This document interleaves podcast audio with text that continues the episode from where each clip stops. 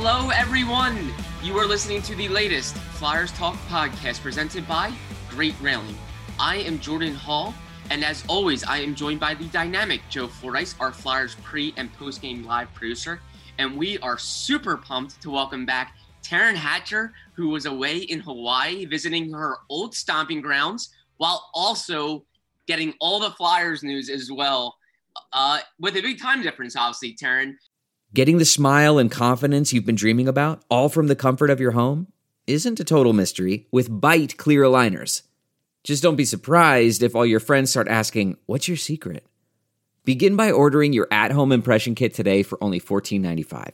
Byte clear aligners are doctor directed and delivered to your door. Treatment costs thousands less than braces, plus, they offer flexible financing, accept eligible insurance, and you can pay with your HSA FSA. Get 80% off your impression kit when you use code WONDERY at Byte.com. That's B-Y-T-E dot com. Start your confidence journey today with Byte. This is it. We've got an Amex Platinum Pro on our hands, ladies and gentlemen.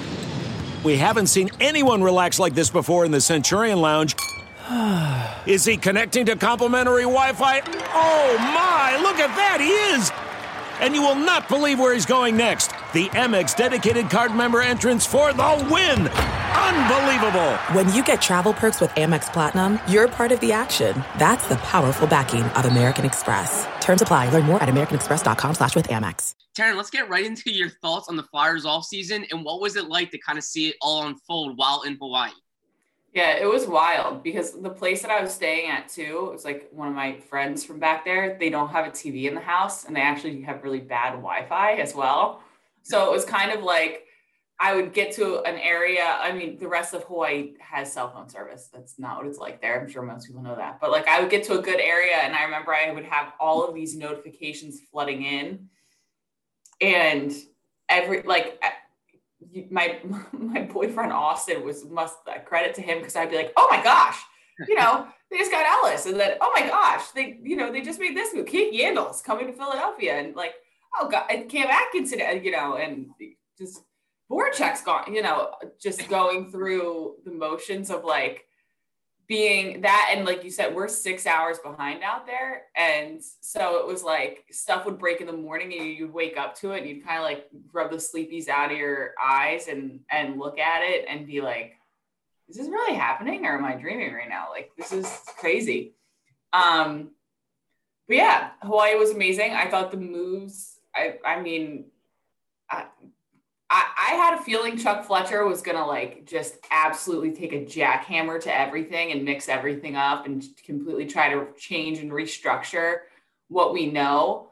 Um, and he did do that. Like I, I just I was a little bit off of social media, so it was kind of nice too because I got to formulate my own opinions on things versus when you see everybody else jumping in. Um, but I, I kind of wanted to ask you guys. I haven't really a, gotten a chance to catch up with everybody, but what do you feel like the public reception was to really the like the core of this team? And I know it's really Jake that they moved, and and it wasn't like they moved Jake and Jay and this and that and the next thing, but it it seems like for the first time in a very long time, someone has really committed to moving away from that core that we've known for like the better part of a decade, it feels like. Well, Taryn, it's interesting too. And, uh, you know, Jordan, I, am not sure if you agree, but I, I, would say that Ryan Ellis move, I thought was almost unanimous that everybody was behind that move. Um, I, I also feel like there's this little bit of pre existing pessimism, uh, sort of anger that comes along with the Flyers fan base. Um, I mean, I know it's there. We've talked about it on this podcast. Taryn, you and I have discussed it in the newsroom during games with Scott Hartnell. There's everybody's. It's like the the New York Jet fans from ten years ago that hated every draft pick they made, even though they didn't know any player, know anything about the players they were taking. I feel like everybody's just ready to get angry right away, and I felt like that second flurry of moves brought on this anger, and it was like, well, Cam Atkinson's got one more year left on his deal than Jake, and Keith Yandle doesn't play any defense. And when you look at these moves, though, they're not bringing in Keith Yandle to be their top defenseman, to be mm-hmm. like this stay at home defenseman. Cam Atkinson has a 40 goal season under his belt in this league. And it's not like he's an old player. So I think you could make the argument they're getting a better player. So why don't we focus on the better player part of it rather than the one more year? And by the way, the one more year, it's coming at almost $3 million less per year than Jake's contract. This is everything that it, it's kind of everything we talked about that the Flyers needed to do going into this offseason. They needed to move a big deal. They moved a big deal. Arguably, if you consider Gostisbehere, they moved two big deals. I wasn't a huge fan of that one because they gave him away essentially for cap space. So, but I, I felt like there was a little bit of quick to jump to the pessimistic side of these moves at first, and then maybe people came around. I'm not, I'm not sure if you agree, Jordan. Yeah, absolutely. And it, it's funny. I, I thought the one trade that was unanimous in in fans liking it was the Ryan Ellis deal, as you mentioned, Joe. And the funny thing about that is that was the one where they actually lost multiple players. Uh, the one trade that they lost two young players that I think you know a good portion of fans liked and thought had upside, and Philip Myers and Nolan Patrick. So the one trade that everyone really seemed to be on board with was that one, and that was the one where they really I thought lost the most on the roster currently in terms of uh, being two young players uh, that weren't particularly expensive. Um, the other ones, obviously, Shane Gostisbehere is a tough one, but uh, you're getting cap relief, and then Jacob Voracek, you're getting a big player in return. It's just one player for one player. Uh, that was the one deal uh, that fans seem to like the most. But I think the overall perception among the fan base is that it was refreshing to see a general manager shake things up, to be active, to be proactive um, and aggressive before even free agency hit. So I think everyone thought there was there was a shakeup that was needed, and they were excited to see Chuck Fletcher do that. But I think a lot of people still have doubts that this team is better, but how much better is it? Um, is it a Stanley Cup contender? Is it going to be one of the best in the Metro? I think there are still doubts out there, but um, we'll have to see. Time will tell. But there's without a doubt, uh, this is a new a new look, a new dynamic, and I think fans are embracing that. Taryn, I wanted to ask you, watching from afar in Hawaii and seeing these moves come in, we were all surprised back here in the Northeast. I'm sure you were surprised seeing them uh, happen. What one kind of caught you the most off guard, or maybe uh, caught your eye the most? Keith Yandle, honestly. Yeah. I, think I, I saw that and I honestly was just like, what? Like, but here's the thing to your point, Jordan, and this is, and, and to Joe's point too, actually, I think it was Joe who said it. I, and this is why, again, like I said, I liked being out there. I liked not having great internet and being able to like look up these two guys, evaluate my opinion, and not have Twitter refresh all the time is I was looking at this and I was thinking to myself, he just built three three D pairs deep. Because you're talking about, you know, um, Provorov and Ellis and Sanheim and probably Atkinson maybe, and then Yandle and so like he's he's building depth like all the way down. And then you're talking about a Flyers team. We've discussed this many, many times. I, I know you can't always rely on just these guys got to turn it around, but offensively speaking, with the exception of, I would have loved to see the Flyers make a move to get Tyler Pitlick back to Philadelphia. The forward group, one year before last season, and the weirdness that all of it was, and Kevin Hayes playing with a herniated disc, and all the problems we learned about afterwards, had a really great season where they scored pretty evenly across the board, a lot of contributions, a lot of guys playing well.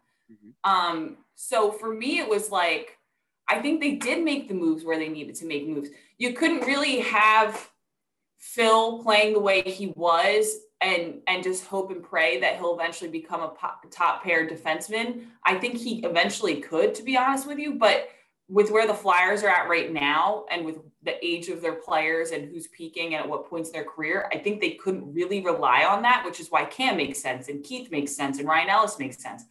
Um, but I think offensively, I, I mean, and this is the other thing, and I'm, I'm sure Chuck worded it in a much more professional way than I am, but if I'm Chuck, I'm saying, look at all these moves, look at all these phone calls I made for, for you guys to have a team that should be good right now.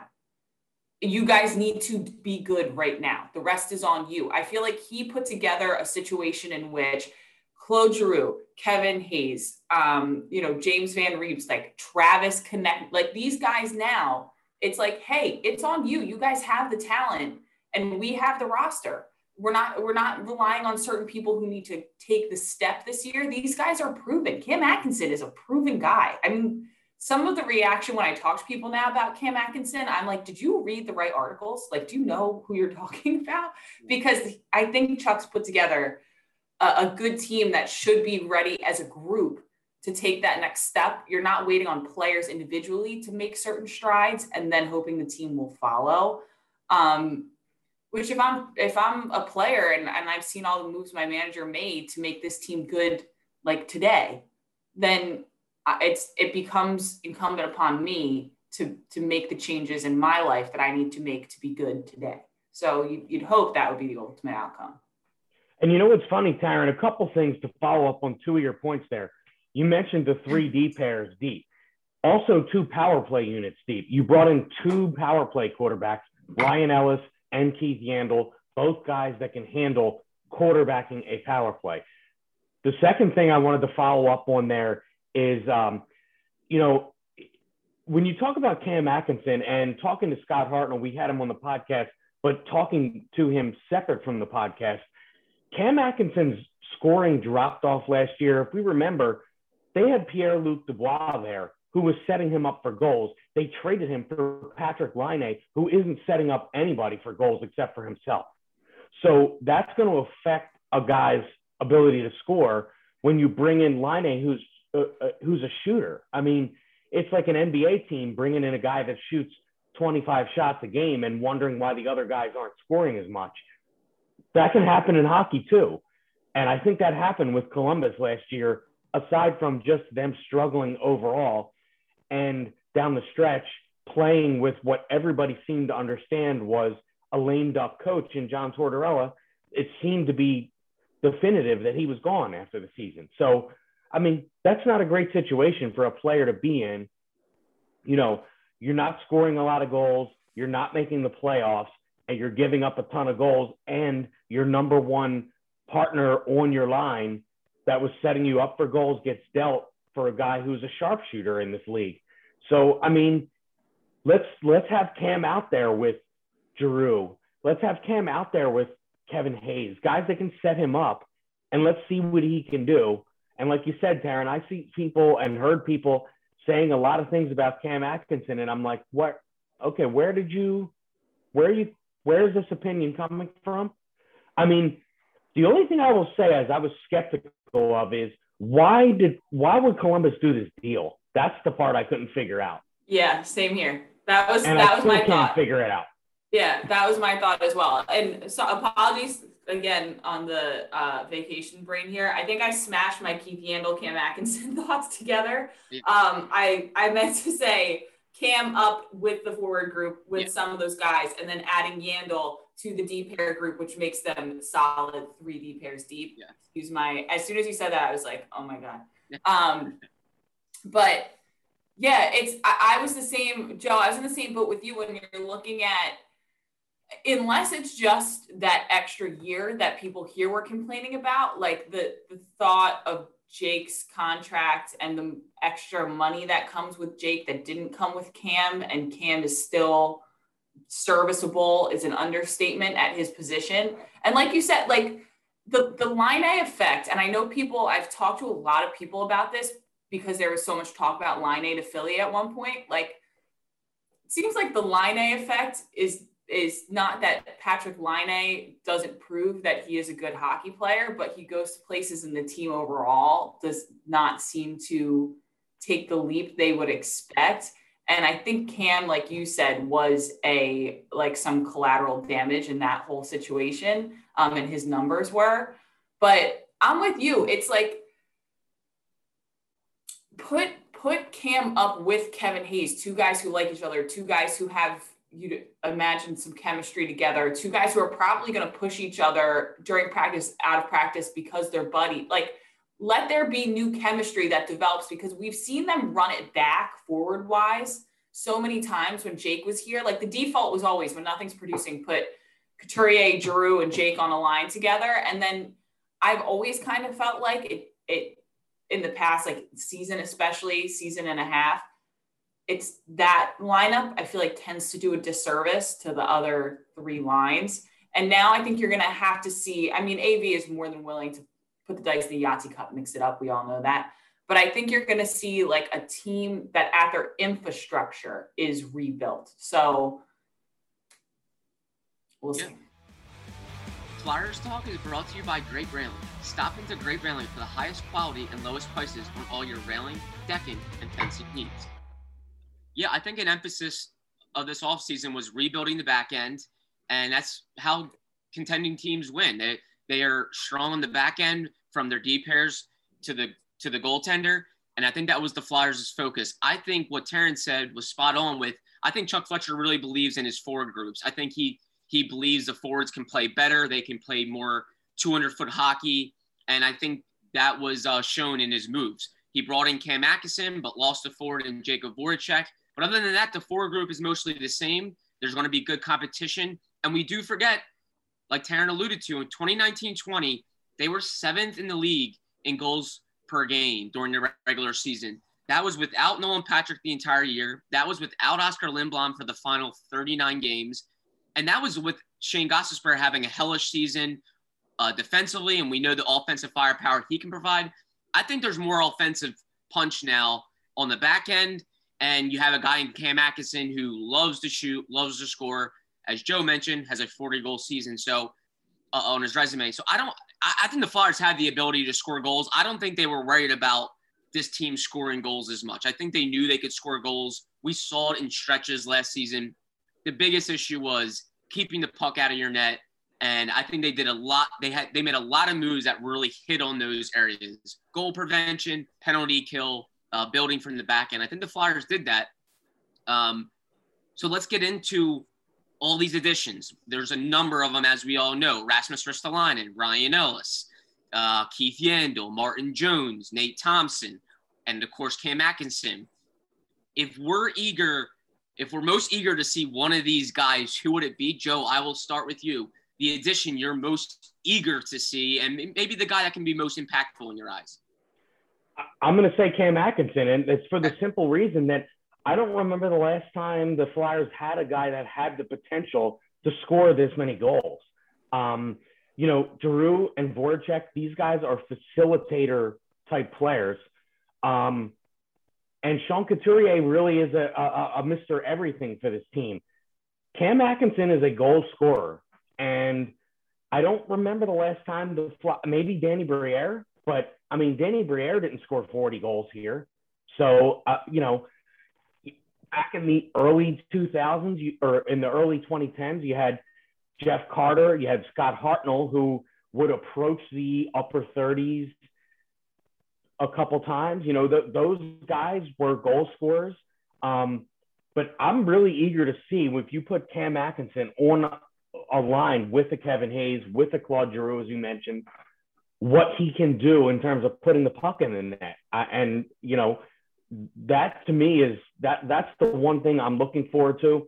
I would also say just those two power plays with quarterbacks because I really felt like in the times when Shane Gostisbehere wasn't on the top of his game, the Flyers didn't have a power play quarterback because I Provorov really only played one side of the ice, and you know he didn't move the offense around in the zone on the power play the way a true power play quarterback would. And I feel like now the Flyers have two of them. So I'm interested in seeing that. And Cam Atkinson's obviously a part of that as well. 100%. Taryn, how about you? What uh what addition are you most eager to see? I'm going to go for one of those defensemen that I meant to bring up in the defensive conversation that I did not bring up in the defensive conversation, which is Ristolainen. Um, I'm honestly, I'm really excited to see where he slots in. I, I'm actually very interested to see how these D pairs break down um, and who ends up with, I would suppose, Sanheim on the second D pairing. Um, because A, I, I mean, he's six foot four, should be physical, does have some skill. I would love to see what he can do when you get him away from Buffalo because Lord knows that situation. You can talk to anybody around the league. It's just it's tough on those players and what they went through, especially last year. It's tough on those players. So I'd like to see if he can flourish maybe out of that situation. Um, and it's, you know, it's, it's a young guy that should be a, a, guy who can make an impact. And I would like to see someone be physically imposing defensively, get involved physically, especially you lose Phil, who I think he was listed at six foot four, but is like closer to probably a six foot five, but a leaner guy.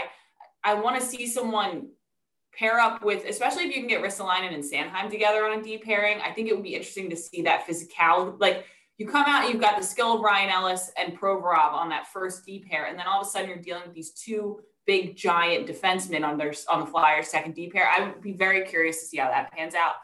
Um, yeah, I would just like to see what he can do, quite frankly, away from Buff. I mean, it's very hard to judge a player based on how things went in Buffalo. It's just, it is difficult. And it's, I, it gives me hope that he can come here and, and the team can be better than what he was able to help Buffalo do. But I, when I saw that name pop up, I'm like, ooh, some a young physical defenseman who can play defense. Uh, let's see what he can do.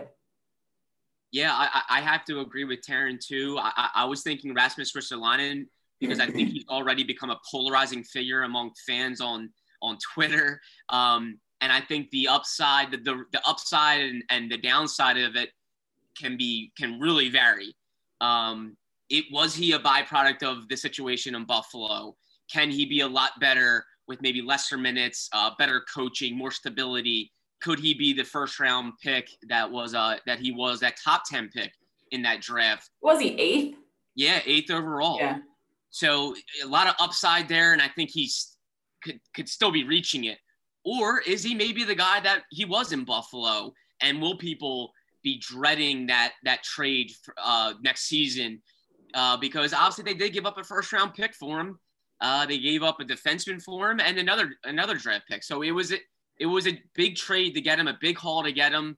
But I think the Flyers are banking that their environment is going to be a lot better than what it was in Buffalo, and uh, that he can be really effective here, not only next season, but but in the future. Do you think he pairs with Travis? I do, Taryn. Um, I think that's the obvious pair to me in terms of the lefty right. Uh, I think yeah. no brainer has Ellis on the top, and I think Keith Yandle Braun would make sense. Uh, but it wouldn't terribly surprise me if that second and third pair could switch a little bit. Um, but I, I, would like to hit on Ryan Ellis if I if I had to change things up in terms of uh, differing from you and Joe. I think Ryan Ellis will be a big guy to watch because he might be the most crucial of them all. Can he be that Matt Niskanen type of player for the Flyers? Um, he did have Roman Josi. He did have Mattias Ekholm in Nashville. Can he be a top pair, number one type of guy, the, the big time complement to Ivan Provorov?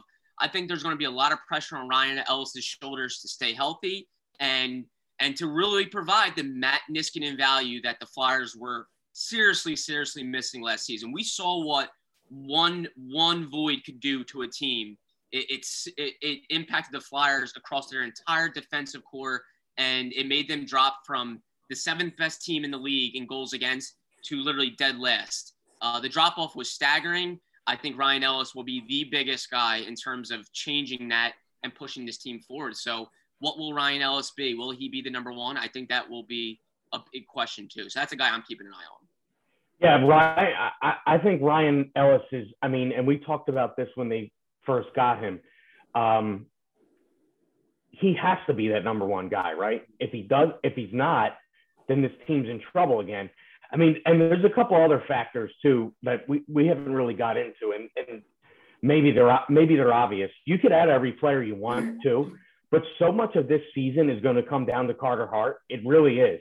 He has to have a bounce back season, and if he doesn't, um, all this kind of I, I don't want to say it would be for naught, but if if we go through another season like last year with the goaltending situation that they had last year, like it's it's going to be problematic, and particularly because I'm I'm not the biggest believer in Martin Jones. I said it when they signed him. I, I just I, I felt like Brian Elliott was a better option than Martin Jones.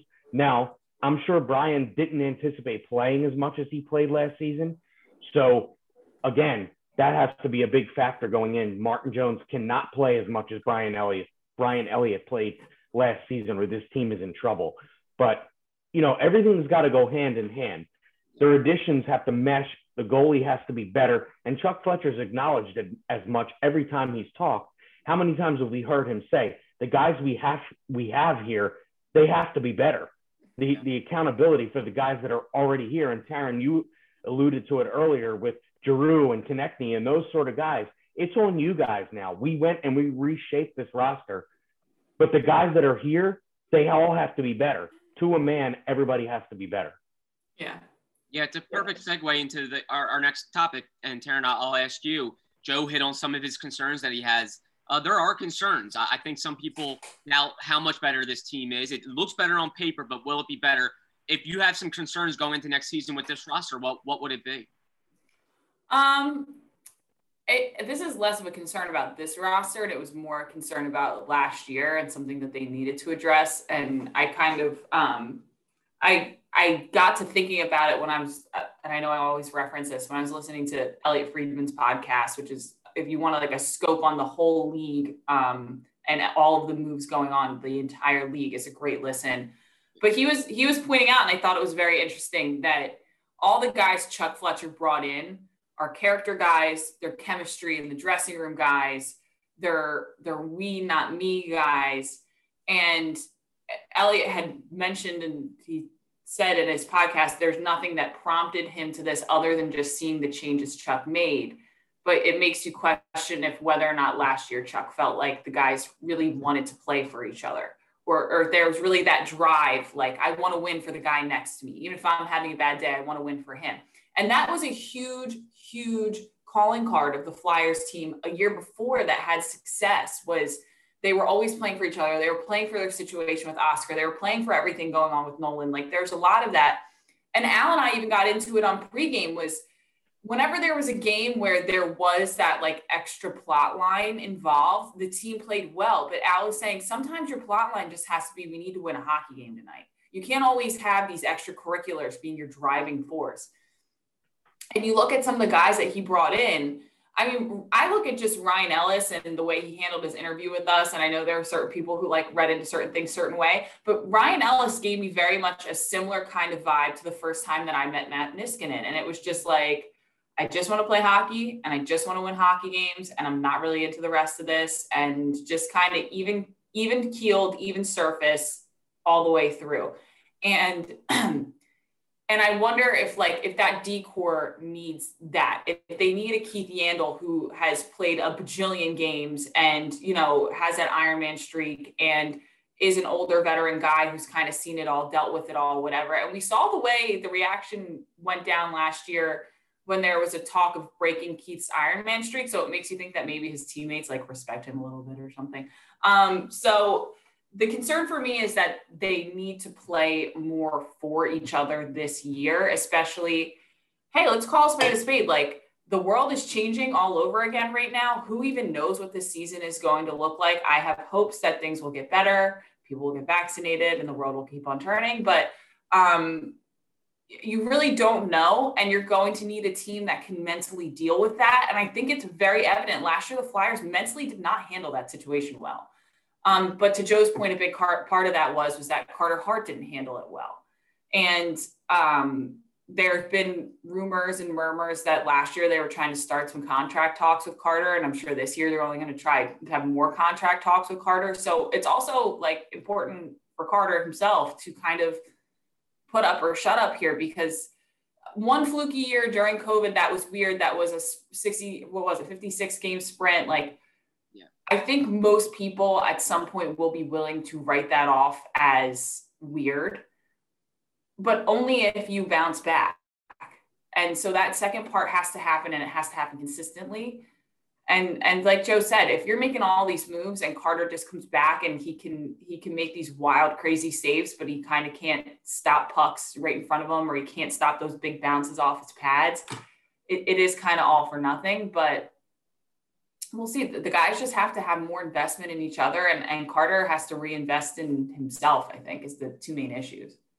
That's a major storyline. Chuck Fletcher even admitted. I thought his comments were were pretty piercing in the in the sense that there was a malaise around the team last year. Nobody smiled.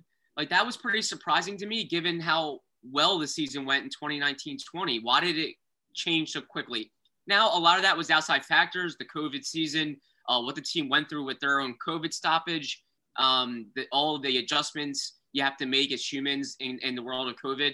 So that could have had a lot to do with it. But it was weird because I thought there was a sense of newness and in 2019-20 with the coaching staff with some additions, and then quickly staleness kind of crept back in and really brought these changes. But uh, that will be a major storyline is how these these guys develop and, and uh, build chemistry together. Uh, I'm with Joe. I think if there's one question in my mind and one concern, it's it is goaltending. I think I don't worry about them scoring goals as much. I think there's 30 goal potential across the roster. Like Travis Konecny has 30 goal potential. Sean Couturier has scored, scored 30 plus goals in his career. James Van Riemsdyk has done it. Cam Atkinson. So I don't, I don't really fear the team scoring goals. I think they're better on the back end defensively. Uh, goaltending would be the one thing. Carter Hart bouncing back and looking like himself again. And then you have a guy, Martin Jones, who is uh, 31 and trying to prove that he's not on the decline uh, after two real subpar seasons in San, San Jose. So there are some questions on the at, at probably the most important position in hockey. People always say goaltending, most important position in hockey. I think there's some answers there that need to uh, to be shown. And I will say this: I do have some concerns about chemistry on the back end as well. That's three new defensive pairs. How quickly can they develop chemistry on all three of those pairs? Uh, if they struggle to do that early on in the season, we, we've seen slow starts derail seasons. Uh, so uh, that that is one thing I will keep an eye on. The new defensive pairs, how quickly they mesh. Taryn, go ahead. Please, teacher, can I speak? Um, yeah. Uh, sorry, Jordan. I did not mean to cut you off, but okay. that did prompt a great point and something I hadn't thought about before.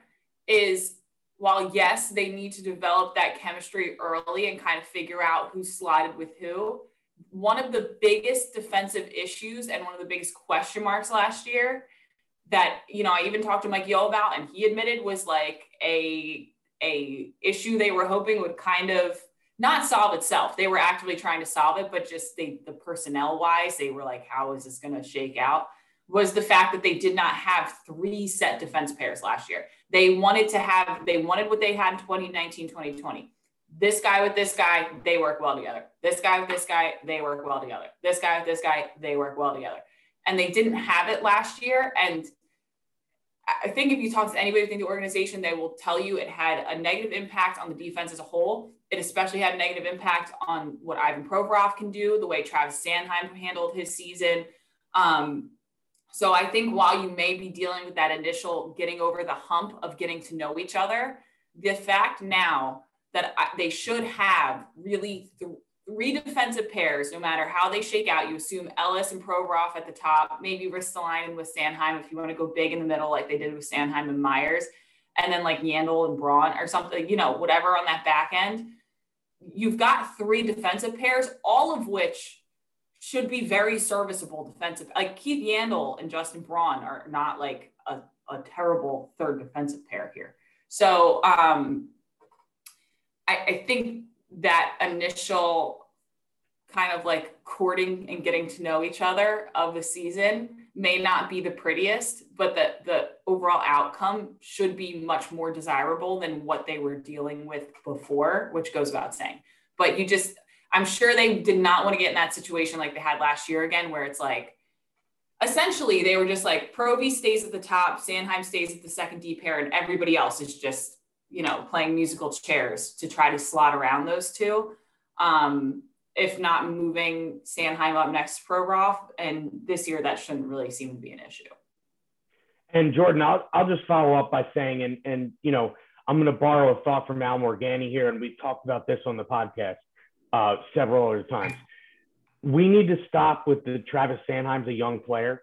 He's got a lot of experience in this league. He is not a young player anymore, and this needs to be a huge year for him to establish his, himself as a second pair defenseman. It just ha- it has to happen, and it has to happen now for Travis Sanheim. Um, you know, former first round pick, and you know, 25. Like he's 25 right. years old. You're not right. young. And, you're 22 is young. 23, you're still you get away with young. I think once you hit 24, 25 in the world, you are young in the world of hockey, figure it out. Yeah. Right. And when you've played as many hockey games as he's played, you know, it, it it's got to be now, now or never. And you know that that's not an original thought. That was an Al Morganti thought last year in the newsroom with us about Travis Sanheim, and it's just it, it it's dead on. It has to happen. It is. It, it is spot on, and we're seeing Travis Sanheim right now. Uh, obviously in contract negotiations with the Flyers. The Flyers elected for salary arbitration, so there is a hearing set on August 26th. Whether the, the team and Sanheim eventually get to that hearing, uh, we will see. They can negotiate and strike a deal, but it's kind of crazy because Sanheim set himself up on this two-year bridge contract to set himself up for that next deal. He had a really good first year of that contract, and then last season just did not go his way. And now there's probably a big, um, there, there's probably a big difference in where they see he is on the years of his contract, the money, all of it. Um, if he had a big year this year, this past season, probably would have been a no-brainer. He would have been due for you know a big raise and and a nice new contract. But now there's probably some differing uh, in between uh, the negotiations. So yeah, Sanheim needs to step up and be ready to go next season. Uh, it'll be a big year. He'll also have a new contract, and there's going to be a lot of competition within the D corps, uh, where people are going to be jockeying for minutes and roles too. So we're driven by the search for better, but when it comes to hiring, the best way to search for a candidate isn't to search at all. Don't search. Match with Indeed. Leveraging over 140 million qualifications and preferences every day, Indeed's matching engine is constantly learning from your preferences. So the more you use Indeed, the better it gets. And listeners of this show will get a $75 sponsored job credit to get your jobs more visibility at Indeed.com slash match. Just go to Indeed.com slash match right now and support our show by saying you heard about Indeed on this podcast. Indeed.com slash match. Terms and conditions apply. Need to hire? You need Indeed.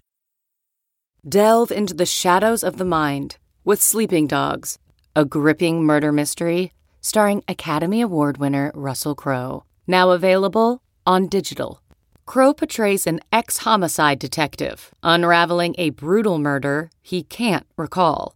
Uncovering secrets from his past, he learns a chilling truth. It's best to let sleeping dogs lie. Visit sleepingdogsmovie.com slash Wondery to watch Sleeping Dogs, now on digital. That's sleepingdogsmovie.com slash Wondery. Big season, no doubt. I'll throw in a fun bonus question real quick. We don't have to wax poetic on it, but are the Flyers a playoff team right now in your mind? Taryn, I'll start with you. Why? Why? I had to. I had to do it. Um, I'd say yeah. Yeah. I, yeah, I'd say yeah. I, I would have said sorry. My mom hates when I say yeah. I would say yes. um, but I mean, quite frankly, with the per, even with the personnel they had last year, they should have been a playoff team. They just didn't play up to expectations. So I think they've improved their roster. Um, the real, I, it's just this year. I think you're going to learn a lot about players as individuals in terms of who's come, who's who comes back ready to play and how they play and mentally where they seem like they're at in terms of playing for their teammates. But personnel wise, this should be a playoff team. And if they're not, I think unless there's craziness happening in the world, in which case I think we all have to like put things into perspective. Um, I think it it's going to be pretty evident who put in work this off season and really took last season personally. Um, but I have hope for this year. Yeah, that, and Jordan yeah, and Jordan, I'm going to say yes, they are with the caveat that Carter Hart is a better than serviceable goaltender. Um, that we get more of the Carter two years ago than the one from last year because the one from last year, again, to go back, I, I don't care who the roster is in front of you. A, a playoff team can't have that kind of goaltending so that would be my caveat for whether or not they're a playoff team. But yes, they are, assuming Carter has a bounce back year. Yeah, spot on. He Joe, he will be so crucial to that. They they were last in the league in save percentage. Just you're just not going to win with goaltending like that. If they got even somewhat close to league average goaltending last season, uh, maybe they are a playoff team. Uh, so yeah, I'm going to agree. I think it's a playoff team. Um, I, there's so much to prove and to be done, but I think they are better on paper. I like what Chuck Fletcher did Um, I think he hit on all the key areas that they needed to get better at, and um, we will see. But uh, yeah, the the pressure is on to to be a playoff team, to show it, to prove it. Uh, but I think Chuck Fletcher did his part. It'll be up to Alain Vigneault and company to to mold this team into an actual playoff team. The Flyers have not missed the playoffs in consecutive years since the early 90s. Um, so that tells you a lot. Uh, it tells you all about the pressure of getting back into the playoffs. Well, Joe Fordyce and Taryn Hatcher, thank you so much. Taryn, great to see you. Great to catch up with you. Joe Do I look tan? You look very tan. You got the Hawaii glare on. You know, I have Hawaii that glare. Yeah, Hawaii glare. you mean glow? Glow, glare, it's the same thing, right? Glare. No, glare is this. This is glare. right or my general, uh, my my general, uh, my general, you know, ghostly white uh, Irish exterior.